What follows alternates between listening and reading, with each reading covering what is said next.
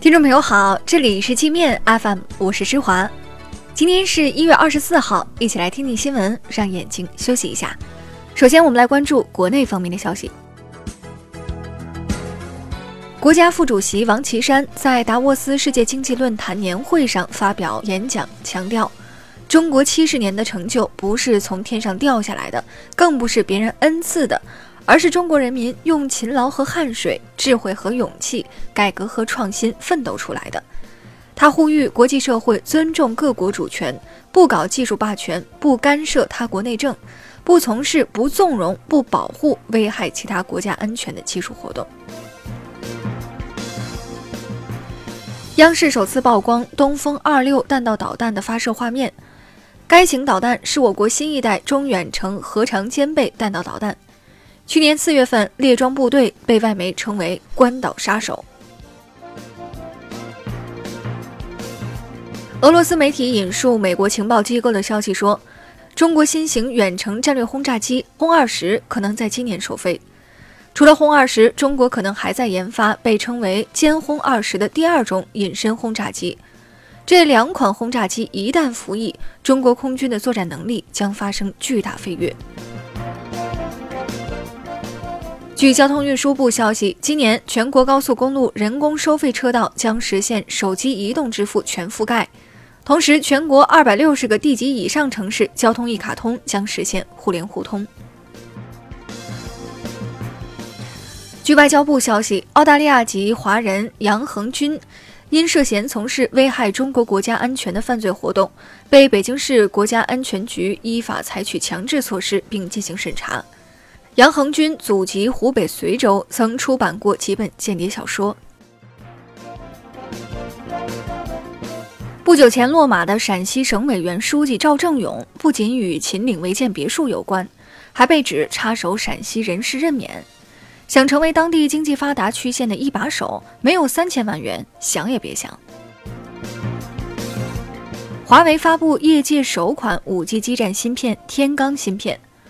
华为常务董事丁云说：“目前，华为已获得三十个五 G 商用合同，其中十八个来自欧洲。华为五 G 基站已出货两万五千多个。”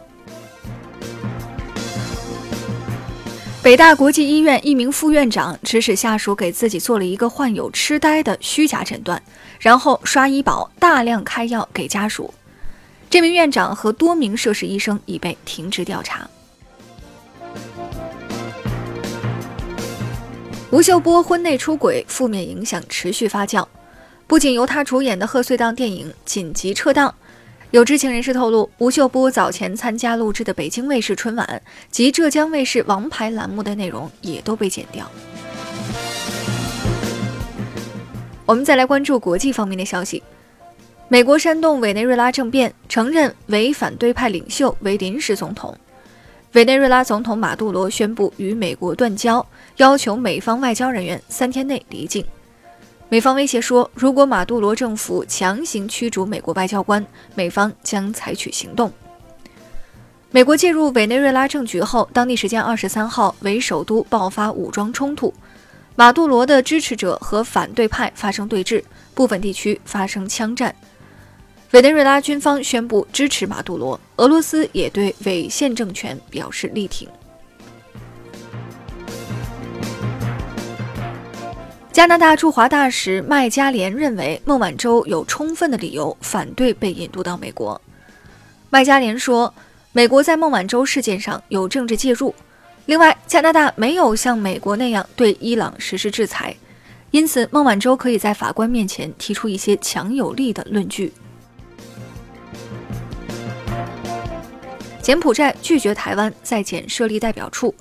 该国首相洪森表示，台湾是中国的一个省，柬埔寨反对任何形式的台湾独立。C 罗效力皇家马德里期间偷逃税款，被西班牙法院判刑二十三个月，罚款一千八百八十万欧元。鉴于 C 罗无前科，法院批准他不用进监狱坐牢。七十一岁高龄的韩国最高法院前院长梁成泰被指控炮制法官黑名单、干预二战劳工向日企索赔案的审理等四十多项罪名，被检方逮捕。